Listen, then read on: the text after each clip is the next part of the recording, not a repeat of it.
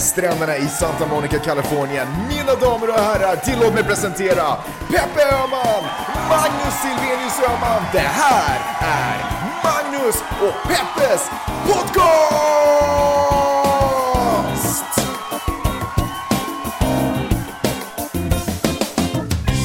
Hallå internet och hjärtligt välkomna till Magnus och Peppes podcast. Det stämmer. Eh, en podcast som handlar om eh, världen... Som han jag gör med. handlar om... Måste du alltid poängtera när jag inte, när jag sluddrar? Förstår du inte att det, är, speciellt när det sker i början, att det är så, alltså är du, är du medveten om risken att skapa dålig stämning i början av podden? Det vill bara, jag skapar en gullig stämning tycker jag. Gullig stämning, okej, skitsamma. Den här podcasten handlar om eh, samhället du lever i, saker och ting som eh, fenomen, grejer vi har noterat, bara shit det här verkar lite skumt. Och sen så pratar vi om dem helt enkelt för att det intresserar oss. Och eh, oftast har det ett journalistiskt, lite mer granskande och feministiskt perspektiv. Det har kommit en ny feministisk podd ut, eh, en finlandssvensk feministisk podd Mm. eh, ut på marknaden. Eh, finns det Finns det utrymme för hur många feministiska poddar som helst? Ja. Är det bra så länge det är en feministisk podd? Förstår du vad jag menar? Helt bortom den här podden som nu har kommit ut.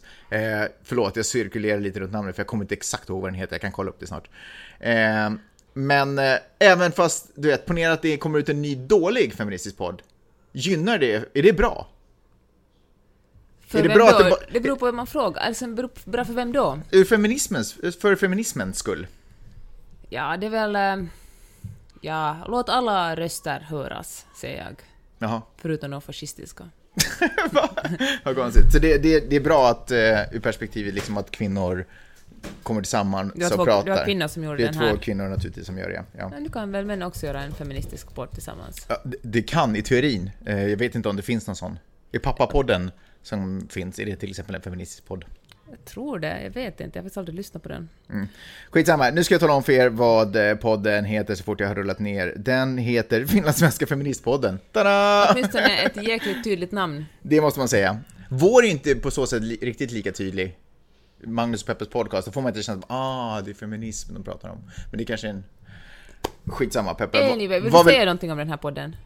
Eller vill du bara göra reklam för att det finns Jag sån bara göra en reklam för att det finns en ny och jag tycker att det, det är roligt med nya röster och Ja, fler människor som vill göra podcaster och podca poddar, goddammit, och uttrycka sig och prata om saker som intresserar dem. Så the more the merrier tycker jag. Det har Så. verkligen skett en boom i Svenskfinland på poddfronten det här året. Ja, Roligt. det stämmer. Peppe, vad ska vi prata om? Berätta. Vi ska tala om feminism. Nej! Ja, Radio Extrem hade nämligen en, ehm, en diskussion, en liten... Just det, en film- livesänd. Ja, var det till och med livesänd? Mm, jag tror det. Det var en timme faktiskt, det var en långsändning om där fyra killar satt och diskuterade rubriken Hur slutar vi våldta? Hur slut, hur, eh, eller rubriken var Hur slutar vi våldta? och tanken Mm. var att de skulle diskutera olika lösningar på mäns våld mot kvinnor. Och um, såg du den? Eh, nej, jag såg bara om den och sen så försökte jag titta på den men då var det inte, hade det inte gått tillräckligt lång tid innan Yle fick lägga upp den.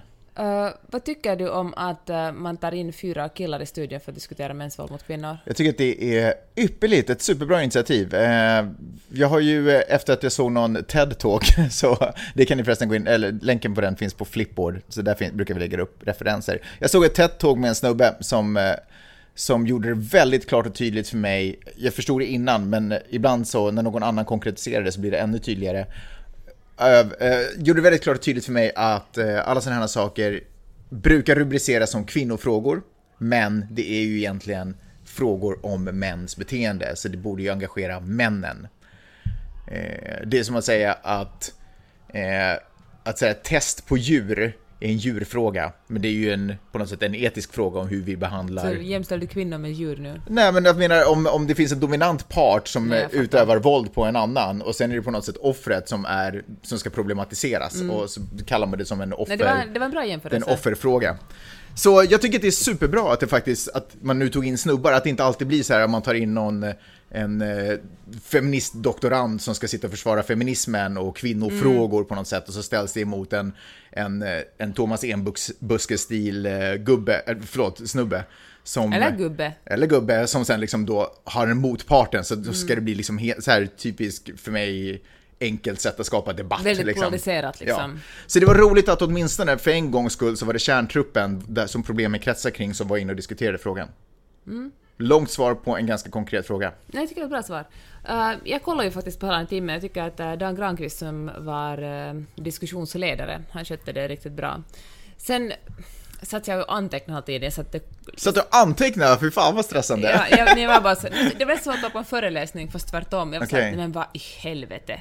Var det så här, det här var skit, det här var skit, det här var skit.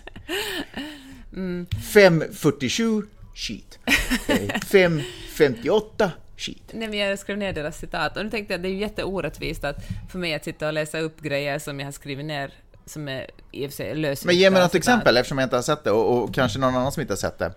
Ehm, Ge ett exempel på en fråga och ett exempel, och exempel på ett svar på det. så, så här, man skulle, de i något skede kom de in på om eh, vem som kallar sig feminist. Har du bara skrivit ner alltså dåliga saker, inte också nej, nej, saker nej, tyckte var bra? jag skrev ner Okej. en bra sak till exempel. Okej. Till exempel en bra sak. ja, Okej, här kommer den. Och, nej, den dåliga, den dåliga saken. För de började tala om liksom feminism och så var det någon som jämförde, så var det saken hör att, att Oscar Olis som också satt i, som en av killarna i studion, det var liksom, problemet var också det att jag vet vem Oscar Olis är, han, är, han jobbar för um, uh, Regnbågsankan heter det, jobbar för liksom, han har varit med och organiserat Gay Pride och liksom jobbar för liksom alla sexualiteters lika rättigheter. Men så var det två andra killar, en hette Raffe och en hette Fredrik, som de liksom, ingen förklarar varför de var där. Det var bara liksom, man hade tagit in någon random snubbar bara i egenskap att vara snubbar. snubbar. Snubben, Ja. liksom. De, de, De har säkert tagit in dem för att de, man, folk som har sett någonting på Facebook vet Ja. att de är kanske lite anti den Ja. här antifeminister. det intressanta förresten, som inte är deras fel utan säkert ett nutidsfenomen, är att alla referenser, precis alla referenser man gjorde i det här programmet var till Facebook. Mhm. Allt man diskuterade om var saker man hade läst på eller genom Facebook. I alla fall så började vi i något skede diskutera vem som var feminist och det är intressant att Dan som är Där programmet... man kunde tänka sig kanske att någon referens skulle vara till någon, ar- någon artikel eller någon forskning eller något Ja. sånt menar du? Eller statistik eller? Istället för ja. en Facebook-diskussion. Ja, liksom. just det, okej, jag fattar. Och, eh, Nämndes vi där? Nej. Den här podden nämndes inte i det där skitprogrammet. Och eh, ja, men det ville de killar som var gay, de två Det var killarna som var jag ratade. de två killarna som var gay, de sa båda de var feminister, men de kill, två killarna som inte var gay, de ville inte erkänna sig som feminister. Nej. Och då tänkte jag att det kanske är ganska förståeligt att de killarna som är, är gay, de har kanske upplevt diskriminering på ett sätt som de här vita heterosexuella medelålders snubbarna inte hade gjort. Mm. Men tror sig ha gjort. Ja, alla Men liksom det att ha ett problem är inte samma sak som att utsättas för, disk, för liksom bli diskriminerad. Ja. Men det är en annan historia. Det var intressant faktiskt också, de talade om att, ehm, att gå hem på natten. Att, och då sa som den här gaykillen, han sa att han, han funderar nog ganska noga på hur han går hem, om han går hem med sin pojkvän eller om han liksom kysser sin pojkvän. Att det finns liksom, han tänker att den risken för mäns våld ligger alltid där. Han menar att det är få kvinnor som ska attackera honom för att han kysser sin pojkvän, men liksom män kan bli så otroligt provocerade av kärlek mellan två andra män att han kan få stryk. Men han, de här straighta killarna inte sa att de kände sig rädda någonsin och gick hem. Det som, nu ser jag faktiskt en positiv sak som, som någon av killarna sa, att det som man kan göra, som han hade läst någonstans, det man kan göra när man, för att inte, det är ju ett, när man, om man till exempel sitter på en buss, nattbussen hem, och så ska man stiga av på nästa, och så vet man att om det stiger av en kvinna före, på samma hållplats, och så börjar hon gå, är det sådär obehagligt för henne om, man börjar, om en snubbe börjar gå efter henne. Så då kan det vara en lösning det att att, att som snubbe stiga upp, stiga upp och plinga så fort man bara kan, så att visa att jag skulle stiga av här ändå, jag stiger inte av för att du stiger av här åt den kvinnan. Men samtidigt tyckte de, någon av de snubbarna att det var liksom onödigt jobbigt för, för honom liksom. Ska han börja liksom anstränga sig liksom. Det är väl hennes problem, hon är rädd. Och, Nej, Sa de så? Nej, de sa att det inte är inte hennes problem, men de tyckte det var liksom en onödig ansträngning att, att börja hålla på och ha Göra sig och- till ja. och spela någon skådespelare? Okej. Men, eh, och så i den här jämförelsen med Gay Pride så var det en annan snubbe som sa så här att men gayrörelsen det är ju något trendigt och coolt och där är alla glada, det vill man vara med i. Men man vill inte engagera sig i mänskligt våld mot, våld mot kvinnor för det är så sorgligt och tragiskt, man vill liksom inte associera sig med den rörelsen. Det var en, eh, tycker jag, en, en jättekonstig sak också att säga. Att, eh, och det som jag också noterade var att det fanns en, liksom ett, ett, ett väldigt, speciellt hos en av de här killarna, fast väldigt sant, ett nästan sant trots, han var sådär att ingen ska komma och säga åt mig vad jag engagerar mig i. vill jag engagera mig mot mäns våld mot kvinnor så då gör jag det. Men ingen, jag tänker absolut inte engagera sig med mig om någon kommer och ber mig eller någon säger att du borde engagera sig eftersom du är man och därmed är en, en, en del av problemet. Mm. Och då tänker jag så här, tycker du att man är ett del av problemet om man hör till den tysta massan? Eh, Men det är väl klart att man är. Såklart är man det. Eller det var en ledande Ja. fråga. Det men kändes kan du- safe att ställa den frågan i den här miljön, eller Nej, men hur? jag tänkte så att kanske du kan förklara det på ett, på ett eh, pedagogiskt sätt. Eh, Vadå? Att, Varför, varför man är en del av problemet om man är en del av den tysta massan? eh, därför att man inte är en del av lösningen. Och om man inte är en del av en lösning, det är ju snarare det, man, har man vänder ju på det, att om man inte är en del av en lösning, alltså man gör ingenting för att förbättra en situation, så bidrar man ju till att situationen i bästa fall eh, bibehålls, men i värsta fall, värsta fall tillåter den försämras utan att man gör någonting. Så om man inte gör någonting, om man inte är neutral, utan tvärtom så är man, hjälper man till att låta en viss situation fortgå. Ja, så är det. Ehm, du skulle, men du skulle säga någonting negativt, alltså jag missade, vad var det som du tyckte var negativt? Nu sa du ju någonting... Uh, nå, jag kan läsa upp något sån här. Mäns våld mot kvinnor är ett större problem i sydliga länder, det är inte så stort problem här, sa någon av dem. Okej. Då har faktiskt förra veckan gick Amnesty ut och sa att, att Finland måste verkligen se över sitt problem med mäns våld mot kvinnor eftersom Finland har det, vär, ut, finska kvinnor utsätts för det näst värsta våldet av män i hela Europa. Mm. Och eh, så, så sa faktiskt någon så här att men vi kanske inte upplever, upplever det som ett problem eftersom vi inte utsätts för det. Och det var ju ganska, en ganska bra tolkning. Får, jag, får jag säga en sak, rent generellt så angå, angående det där, liksom... Det, för det, lät, det låter ju som att det var en debatt mer. Ja, det var nog mer det- en diskussion faktiskt. Okej, men fast grejen är att om man har en diskussion, alltså man har ju inte en diskussion om man har två sidor där den ena är för någonting och den andra är emot någonting, då kan man ha en debatt. Men man kan visserligen ha en konstruktiv debatt som leder till att man kommer till nya insikt. Eh, om man ska ha en diskussion kring någonting, då kan man visserligen vara av olika åsikt, men om man ska ha en konstruktiv diskussion så är oavsett vilken sida du är på så försöker du bidra till en lösning. Du försöker hitta en lösning på problemet. Nu lät det ju som att eh, om de skulle diskutera eh, mäns våld mot kvinnor, eller var det våldtäkt på... Våldtäkt, vad var det? Ja, våld mot kvinnor. Det är Våld mot kvinnor. våld mot kvinnor. Om man ska diskutera våld mot kvinnor så har man två som erkänner att det finns Mm. och två som inte erkänner att det existerar. Då är det ju inte en diskussion om hur man ska komma åt problematiken med våld mot kvinnor. Då är det ju en debatt om huruvida våld mot kvinnor är ett reellt problem. Ja, eller nu, nu är det att vara lite för hård. De andra snubbarna förstod nog också att kvinnor får stryk och att det är ett problem. Mm. För jag tycker eh, nämligen att det ofta blir så här. Och, ja. jag tycker, och det, en grej som jag också tycker är lite synd är att om man ska diskutera ehm, ja, det här är våld mot kvinnor, eller våld mot kvinnor. Vi ska försöka, vi har dragit in några snubbar i studion och så ska vi resonera kring varför det här existerar och hur vi kan komma åt det och sådär. Och sen så börjar man prata om vad är feminism? och Mm. Ja, det har det ingenting med saken att underligt. göra. Ja. Feminism är ju inte liksom, jag, jag, jag, jag ser ju att det här är en av feminismens hjärtefrågor, för det handlar ju om mäns våld mot kvinnor och sådär. Men det är ju inte en per se en feministisk fråga. Eh, Förstår du vad jag menar? Förstår Och det menar. är ju superkonstigt. Man har en sån här bild av att feminism är, det är vänster, det är liksom eh, ett, ett beklagande över hur illa och dåligt man har. Men, men feminism är ju liksom inte en politiskt färgad Absolut jag har till och med inte. svårt att säga, vissa beskriver det som en ideologi, men jag har till och med svårt att beskriva det som en ideologi. Jag har, Men är mänskliga rättigheter, är det en ideologi? Nå, I något skede då det inte existerade mänskliga rättigheter så var det väl en ideologi, en dröm om att vi ska, ha, att vi ska enas kring någon form av mänskliga, ett dokument som beskriver de mänskliga rättigheterna. Så, så länge man inte har det så är det ju naturligtvis en ideologi. Men, men, sam, men det är ju framför allt ett, ett uppmärksammande av en, en orättvisa som... Kan man kalla det en rörelse istället för en ideologi då? En rörelse, fan allt det där låter så jäkla... En förening? Det låter inte rättvist. Det, för det är en, det är liksom... Det, om vi har, om vi har liksom, som, som jag ser det, det är, vi har ett samhälle och sen så är det en stor del i det här samhället som upplever att det finns ett, ett problem, att de blir inte sedda på samma sätt som de andra deltagarna i exakt samma samhälle, fast de bidrar eh, med minst lika mycket, om inte mer. Och ibland är det också ett problem att man upplever att man, man drar ett för stort lass i det här samhället. Och, och sen så, sen så, kall, sen så de här, den här andra sidan som de inte upplever det här problemet, då börjar de referera det här till som att det här är en ideologi, de här människorna, eller det här är en rörelse, eller allt, det förminskar. För, för då kan man på något sätt, man kan... Eh, du man- menar så att ni man- pysslar med det där lilla Ja, roliga? och så kan man, man kan skriva ner några ord, man kan skriva ner så här, nu ska jag ta fram min penna. Man kan skriva ner sådär, våld mot kvinnor, eh, ring, eh, peng, eh, eh, euron är inte lika mycket värd som för där, jobba i skitmycket hemma, eh, ta hand om barn, bla. Man kan skriva ner massa så stödord ungefär, och så kan man dra en ring runt det. Och nästan lite mentalt bara flytta det eh, på ett iPad-liknande sätt.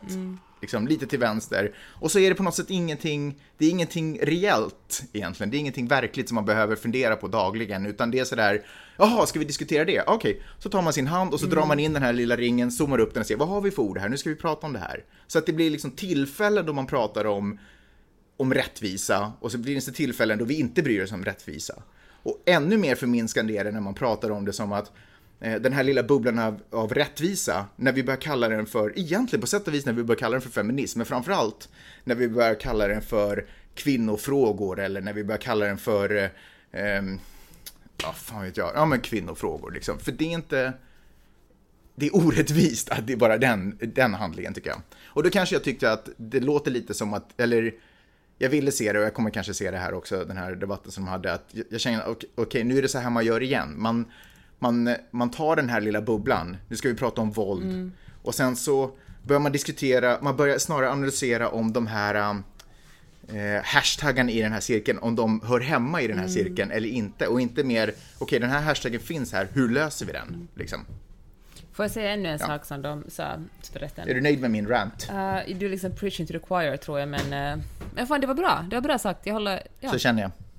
Ehm, så här sa någon, jätteweird att kvinnor går omkring och är rädda. Det är ändå ovanligt att kvinnor blir våldtagna i parker. Det är för kallt i Finland för att våldta på vintern. Kvinnor borde vara mycket räddare hemma, så rädslan är överdriven. Ja, det finns ju inte en plats på jorden som kvinnor inte behöver vara rädda på Nej. egentligen, om vi ska vara helt ärliga. Okej, det är ju sig... Det, Men det måste ju ha varit ett skämt det där med att det är för kallt för att ja, våldta. men det var ju såklart att det måste varit känt, men det tycker jag ganska... Det finns ju, det finns ju tid och plats man ska skämta, göra våldtäkt Ja, men det tycker jag det visar att en- snubbar har ingen känsla för att det här är ett riktigt problem. Det här är, det här är saker som, som tjejer går omkring och är lite oroliga för någonstans. Det är inte ett riktigt, det är inte ett verkligt problem. Så jag tror att många kanske missförstår det där också, och det kommer ofta när man talar om inte alla män, nej, inte alla män våldtar, såklart. Men det, problemet är att det är omöjligt för en kvinna att veta vilka män som våldtar och inte våldtar. Och då handlar det liksom inte om den där reella gången, man är inte sådär att aha, kolla statistiken, det är nog med 99% säkerhet kan jag gå igenom Kajsarmi-parken på natten utan att bli våldtagen. Eller fine, 95% säkerhet.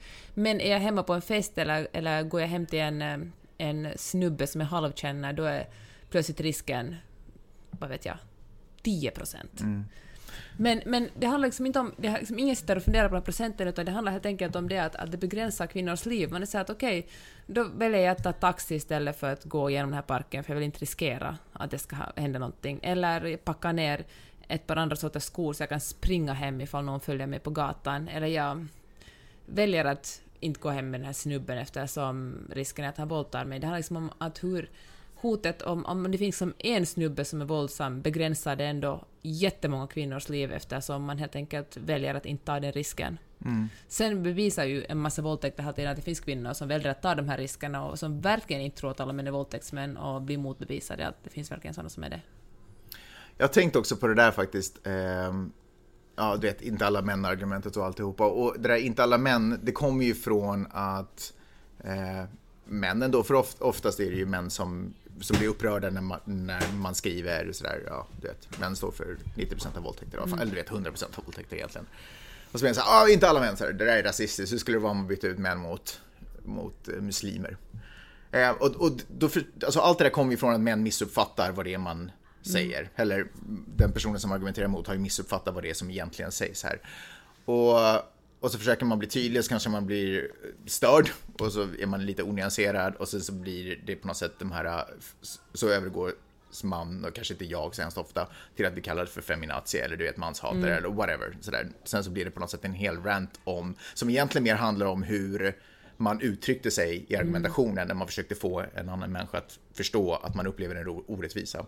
Och då har jag tänkt så här, för det första så tycker jag att det är ju, det, någonstans så finns det, det är ju det är ju oförskämt att att bli upprörd för hur någon tilltalade en någonstans på sätt och Ja, vis. att man tar problemet till sig själv. Nu blir jag kränkt och Ja. så tänker jag bli arg på dig utan att lyssna på vad problemet är. Ja. ja, exakt. Du vet, som att bli skitlack för att slavar på en bomullsplantage var sådär, eh, det här är inte helt okej. Och så blir man skitarg för att de börjar, för hur de börjar gnälla tillbaka på något sätt. Eh, skitsamma. Så, men, men samtidigt så tänker jag också så här att om man på riktigt ska uppnå en förändring så är det ju viktigt, alltså Visst, jag kan bli sur över att personer jag argumenterar med inte förstår vad jag säger. Men det ligger ju i mitt intresse någonstans mm. i ögonblicket jag inleder en argumentation eller en diskussion eller försöker få ut mitt budskap att mottagaren också förstår. Så hur mycket tycker du själv att man borde, liksom hur mycket, ans, hur mycket ansvar har man att konstant hela tiden förklara så att människor förstår? Och i vilket ögonblick känner man sig, men vad fan, öppna en bok och läs. Liksom. När, förstår du vad jag menar? Absolut, jag kan absolut, verkligen känna den där frustrationen. Att jag för tiotusen gånger är tvungen att förklara nej, utan, åt, till exempel åt äldre kvinnor också, nej, ut på internet. Mm. Nej, utan feminismen skulle du inte ha rösträtt, du skulle inte ha rätt att äga någonting, du skulle inte ha rätt att plugga vid, på universitet. Feminismen klagar inte över små saker utan gör ganska stora saker för kvinnorna. För tiotusende gången. Och, alltså, ja, jag känner verkligen en så enorm trötthet på att göra det gång på gång på gång. Mm. Men samtidigt är kanske upprepning all inlärningsmoder. Att man bara... Mm. Mm. Jag tror, men det här, för det här tror jag är någonting som också kanske män också har svårt att förstå. Att, eh, för de kan ju alltid eller jag, ska, jag, säger inte män så, utan jag menar egentligen de som inte förstår feminismens budskap idag, mm. 2016. Jag pratar inte om någonting som eventuellt hände i slutet på 1800-talet. Mm. Som var feminism av den tiden. Eh, som kvinnor upplevde att de behövde göra saker. Whatever exemplet är som en annan motargumenterare kan dra fram. Men grundläggande grejen i feminismen 2016, jag, jag, kan förstå att, vänta vad fan skulle jag säga, nu tappade jag tråden. Um, Han måste förklara samma sak flera gånger. Jo, precis. Jag kan förstå att man som eh, motargumenterare i en sån situation känner sig ha rätten att varenda gång man tar det här samtalet att få det förklarat på ett enkelt sätt. Utan att egentligen behöva ta hänsyn till att personen man argumenterar med har fört den här diskussionen så, alltså helt insane många gånger. Och att det är väldigt mycket av upprepning som man ägnar sig åt. Och alla vet hur det är när man måste upprepa sig och säga samma sak. Det blir tröttsamt efter ett tag, det fattar ju alla. Så jag tänker så här att det skulle vara ungefär, situationen ungefär samma som om, om jag skulle driva, äh, äh, ha en, en firma där jag bygger stockhus, vad fan som helst, jag bygger stockhus. Eh, och jag måste anställa, för vi behöver ju alla varandra. Mm. Och jag måste anställa en ny person.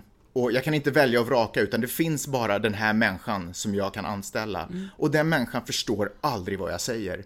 Så jag måste dra det här om och om igen. Jag går dit för en konversation, går iväg, kommer tillbaka och det är byggt åt helsike igen. Och så måste jag dra samma konversation igen. Och samtidigt som den här andra personen som inte får huset rätt byggd hela tiden blir upprörd över att inte jag tilltalar den här människan på schysst och på rätt mm. sätt. För när människan är så här, ja men Valerie Solanas skummanifestet, alla, alla feminister vill bara mörda män. Ja. Man bara, nej, så här bygger du den jävla ja. stugan. Eller precis dra upp referenser till vad min farfar eventuellt någon gång har sagt som också höll på att bygga ett stockhus men som inte hade samma trä att tillgå eller vad fan som, eller samma maskiner. Jaha, ja men din farfar han lyfter ju de här med händerna. Ja, men nu har vi en maskin som gör det här så då kanske vi kan anpassa oss till dagens läge liksom. Så kan jag lite uppleva att det är ibland. Har du något mer att säga på det här? Nej, ingenting. Ingenting. Hör du, ehm, jag, jag, jag, har lite, jag har två saker jag tänkte prata om. Eh, det ena är egentligen en grej som jag noterade. Jag läste, jag vet inte vad artikeln, men det dyker upp med jämna mellanrum. Någon gjorde en referens till tredje världen. Och egentligen, det hänger faktiskt lite ihop med hur mycket ska vi anpassa oss när det egentligen vem har skyldigheten? Den som för ut budskapet, den som tar emot budskapet. Så vad hette, kommer du ihåg vad den där kvinnan hette som hade det där experimentet? Eh, amerikansk kvinna som hade ett experiment med ungdomar där hon delade in dem i blåögda och brunögda. Ja, du har talat om det här tusen gånger för mig, ja. men jag kommer inte ihåg exakt vad hon hette. tusan. Vilket var som helst, en, en super... Um, jag vet inte vad jag ska kalla henne för, men uh, hon, uh, hon gör ett, alltså ett socialt experiment som, som uh, för att försöka visa vad rasismen innebär för den gruppen som blir utsatt för den helt enkelt. Eh, och hon pratar hela tiden om att anledningen till att vi vita människor och i yttersta spetsen vita män därför att vi sitter generellt som grupp på den största delen av makten fördelad på jorden. Eh, Anledningen till att vi ofta vaknar upp och tänker att ah, vilken härlig ny dag, nu spottar vi i nävarna och så tar vi tag i den här dagen, är för att vi är så kulturellt betingade av någonting som kallas för white supremacist. Att vi upplever, vi, vi går inte och tänker... Supremacy. Supremacy, förlåt. Vi går inte och tänker naturligtvis att gud, jag i egenskap av vit är så mycket bättre än alla andra. Men vi har ett självförtroende som egentligen bara kommer av att allting är ganska... Allting är byggt runt omkring oss för att vi ska ha så lätt som möjligt att, ta, att kunna använda det. Vare sig Att det ta för er, eller ta för oss. Ja, men, men nu vill jag inte heller att folk ska sitta och tro sådär, ja men någon människa sitter ute och lyssnar och bara, men jag har inget gott självförtroende, vad snackar de om? Men jag pratar om, jag pratar om liksom mer hur, hur allting runt omkring oss helt enkelt, ja faktiskt är byggt för att vi ska ha det så, de flesta av oss ska ha det så bekvämt som möjligt. Sen i nästa kategori kommer vita kvinnor och sen så går skalan längre ner beroende lite på var du är någonstans i världen. Och och en av de här, och, och, och jag kan verkligen känna det. Jag kan känna att mycket av mitt självförtroende kommer naturligtvis av att jag har jobbat med mig själv och alltihopa. Men det har funnits en grund för mig att åtminstone börja jobba med mig själv och upptäcka mitt eget självförtroende. Om jag till exempel skulle ha varit av en annan hudfärg och levt på en annan del av platsen, kanske den möjligheten att bygga med mitt självförtroende inte ens skulle vara en det skulle inte ens vara på kartan, därför att det finns så mycket annat skit som jag måste ta tag i och, och liksom stå ut med för att överhuvudtaget fungera socialt som en, som en människa. Eh, den här artikeln som, eh, och, en, och, och ordval är naturligtvis ett sätt hur vi visualisera, eller eh, verbalisera det här, antar jag. Och då tänkte jag så här, för jag snubblade på någon artikel då, där de pratade om tredje världen. Och då tänkte jag, det faktum att vi använder tredje världen, är inte det också så här, det är ju exakt det. Det, hand, det handlar ju om att, okej, okay, så vad är då den första världen kan man tro? Är det inte vi?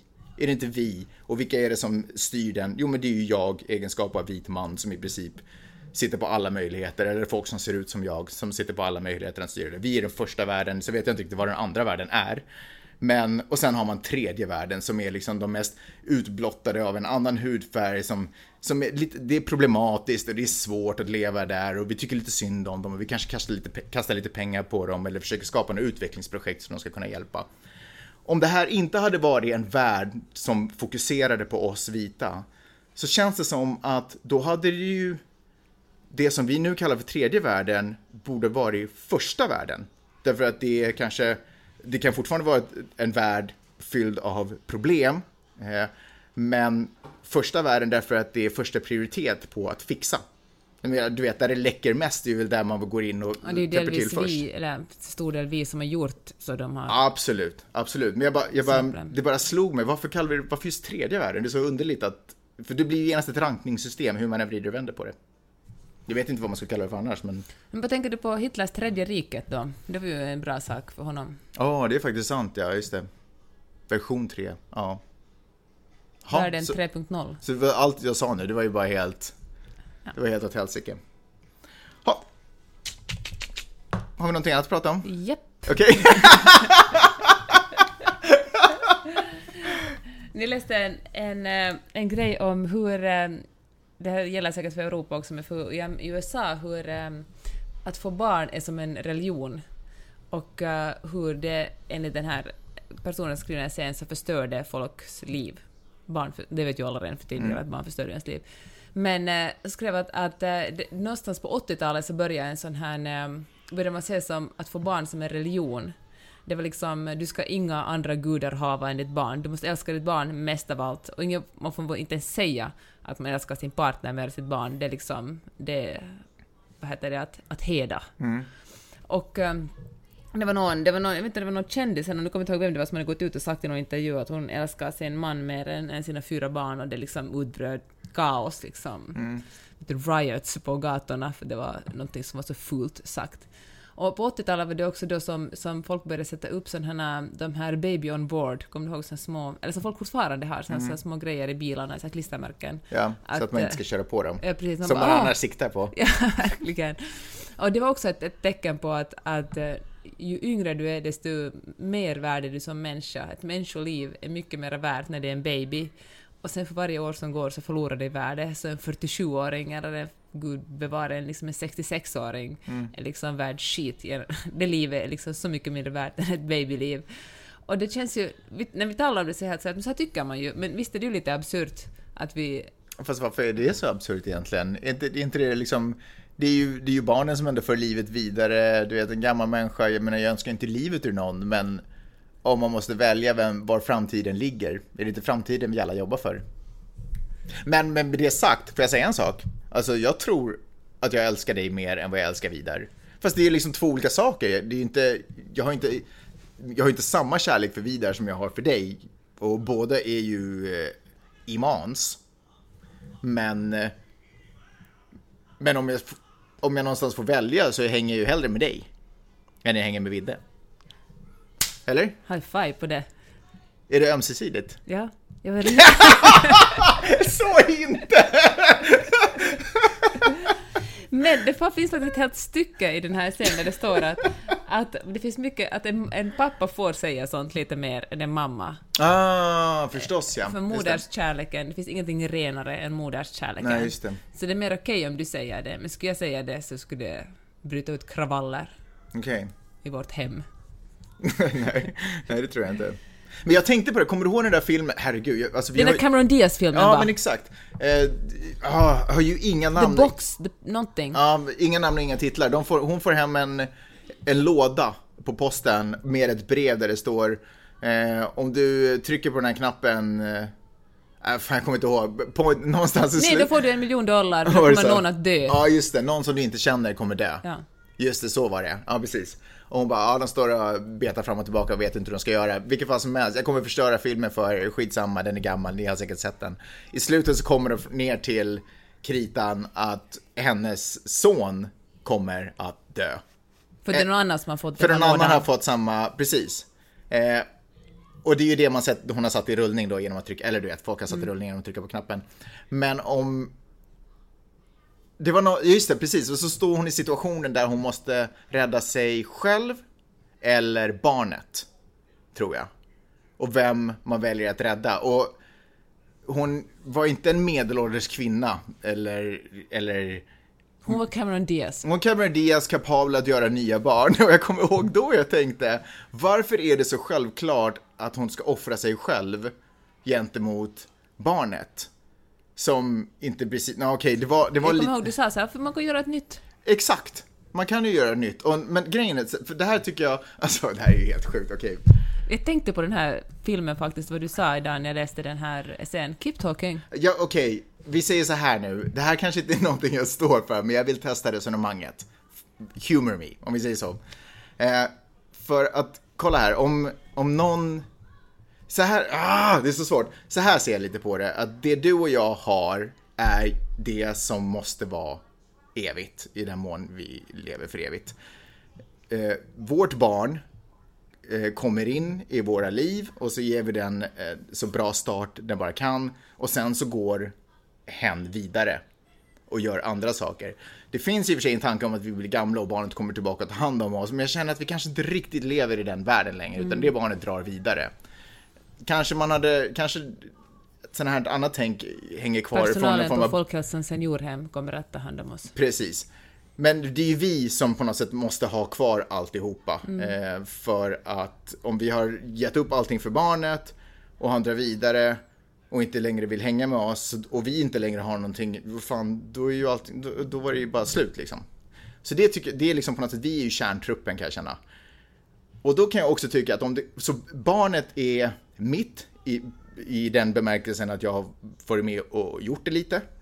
Ganska lite ändå. Och, och mitt ansvar så tillvida att det är mitt jobb att se till att det, jag har en del av ansvaret att se till att den här personen, att han liksom lever vidare och du vet, blir smart och försöker fortsätta vara arbetet och göra världen till en bättre plats. Men, men jag har inte valt honom och han har inte valt mig, så det finns ingen, det finns ingen sådär naturlag som säger att det måste funka mellan oss. Det är inte liksom det som är priot. Men mellan dig dig har jag ju liksom någonstans varit med och valt. Eller vi har gjort valet tillsammans att vi vill hänga. Så där, där kan jag tycka att det är... Och därför kan jag tycka att vi är liksom lite viktigare än vad han är. Han är bara viktig för oss under en period, men vi är alltid viktiga. Och någonstans om, jag har svårt att tänka mig att jag skulle göra det här, men om det skulle stå med att offra mig och att offra Vidde, så det vore ju sinnessjukt om jag inte offrade mig själv, det förstår jag ju också. Men jag undrar om inte all, de tankarna är så starkt kulturellt betingade egentligen, förstås. Men undrar om inte det vettiga skulle vara att offra honom, därför att annars, annars spricker alltihopa. Annars så sätter jag dessutom ett ohyggligt ansvar på honom på att hans pappa offrade sig själv och ni måste vara bundna till varandra resten av era liv och han inte har möjlighet att gå vidare och göra andra saker. Istället att vi offrar den där lilla snorungen och gör en ny, typ. I den mån vi kan, liksom. Jag skulle inte räcka en sekund att ta livet av mig. Jag borde kan, nej men det skulle inte jag heller, men, men, men ändå. För det kan, det, är inte det kanske ett problem som må, en del, många, en del familjer kanske har? Att när de får barn så blir allt om barnet och allting de har sinsemellan bara luckras upp och försvinner ut. Och sen Men, så... Vet du vad, exakt den slutsatsen kom den här essän till också. Mm. Det stod så här att vi, vi, nu för tiden gifter vi oss för att vi blir kära i varandra. Det är, inget, det är inte av... Uh, ingen annan väljer partner för oss och vi gifter oss inte av, liksom av, en, av businessorsaker, utan det är av kärlek. Men sen när barn kommer in så då kommer den här religionen in där vi ska älska barnen mest av allt och liksom glömma bort varandra eller, vi, liksom, äktenskapet kommer på andra plats och barnen kommer på första plats. Och, uh, och sen när barnen flyttar ut så skiljer vi oss för då har vi bara... För vi har ingenting gemensamt längre. Och det är ju supersynd. Och det är inte Speciellt riktigt... när någon är ett så bra par som vi. Dessutom. Och det är ju extra dumt när vi har haft all den här friheten att faktiskt välja vår egen, vår partner. Att inte lägga... Värna om det. Att inte värna om det, att inte ta liksom ansvar för det valet heller kanske. Ja, fan, inte vet jag. Jag svär att jag kommer få äta upp allt det här om några år när du lämnar mig för någon... Någon yngre snyggare. Funny. Superintressant Peppe. Tråkigt att du vill döda Vidde bara. Nej, jag vill inte, absolut inte. Det, jag, det går ju inte att säga det där. Jag hoppas verkligen att din mamma Diana inte lyssnar på den här podden. Men det går ju inte att säga det, men det går inte att säga det där på ett vettigt sätt. För det är ju, det är klart att det är, det är olagligt. Hör du, eh, Trump är ju en galen snubbe. Mm. Hörde du att eh, en snubbe, alltså han som är en jävla super-ex-ledare för Ku Klux Klan, mm.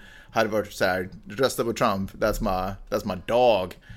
Och, Fast det skulle säkert ingen från, just från Ku Klux Klan säga. det är faktiskt sant. Det är faktiskt sant. Och sen så när Trump ställdes, fick den här frågan i någon nyhetsprogram, var det CNBC eller något annat sådär, så var de så okej okay, men vad tycker du om att den här snubben, jag kommer inte ihåg vad han heter heller förstås. Eh, vad tycker du om att den här killen eh, har eh, supportat dig och tycker att alla, alla som sympatiserar med KKK ska rösta på dig? Liksom. Eh, och Trump bara, ja ah, men eh, jag känner inte den här snubben, jag vet inte, Nej, jag vet inte vad det här är. Du säger white supremacy, jag vet inte riktigt vad du menar när du pratar om de här sakerna. Men det är ju exakt samma retorik som finska politiker drar. Faktiskt. Jag bara, vadå? Och det... Jag råkar bara hänga, vem som helst ska väl hänga med ett fascist, fascistgäng någon kväll. Man behöver inte ens veta att de är fascister, vi råkar bara hänga tillsammans. Nej. Eh, ibland när jag hamnar in i konversationer om Trump så förvånar personer jag pratar med. Ofta så, jag ut, du vet, alltid när jag sätter mig ner och ska prata om Trump så utgår jag alltid från att folk bara fucking Trump, du vet, det är, mm. det är ju galen människa. Men sen helt plötsligt så dyker det upp bara, som en liten svamp i jorden, så dyker det alltid upp en person som bara, ah men så här, du vet. Han har ju bra poänger ja, också. Trump har ju bra poänger och jag måste säga, så ni som tycker att Trump har bra, bra poänger, ni ska kolla på Last Week med eh, John Oliver. John Oliver. Jag vill alltid säga Jamie Oliver. Vem fan är Jamie Oliver? Det är Nakna kocken va? Ja, ja med jättemycket saliviga läppar. Ja, den här killen, eh, John Oliver, han har inte saliv i läpparna. Mig veterligen, jag har inte noterat det desto mer. Skitsamma, hans senaste, eh, senaste avsnittet handlar väldigt mycket om Trump. Och eh, en av de pointerna han tar fram som jag bara tycker är så otroligt intressant är för att här för någon dag sedan så var det någon som kommenterade på min Facebook Ja, någon skrev någonting på min Facebook, så var hon såhär, okej, okay, ja just det, här, här i svenskfinland får man inte tycka någonting som Donald Trump säger är bra.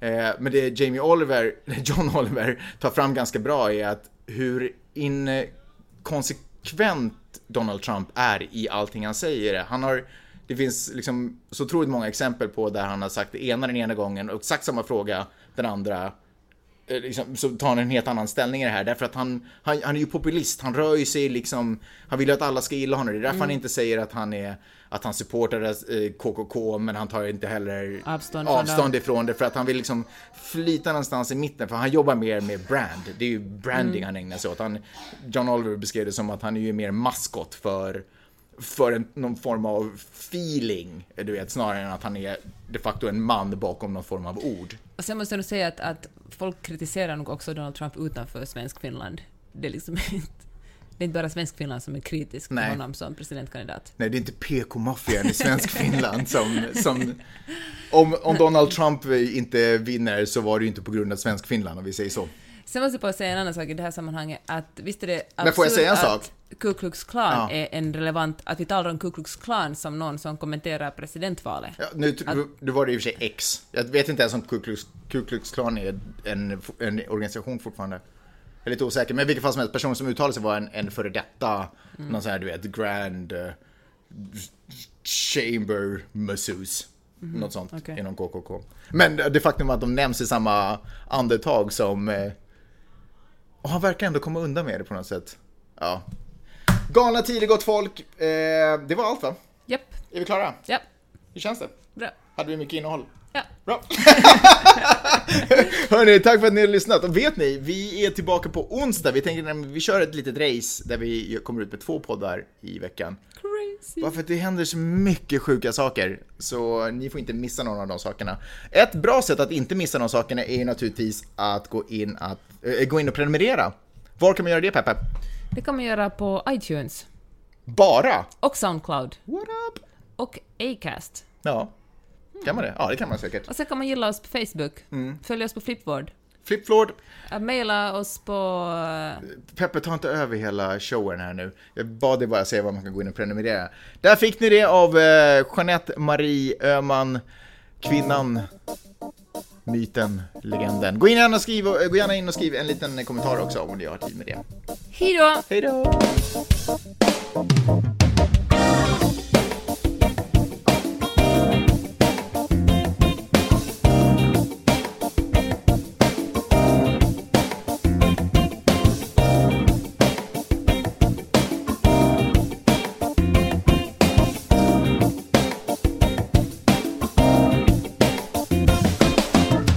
Måste bara säga en sista sak. Om du gillar Donald Trump, då är du fan dum i huvudet.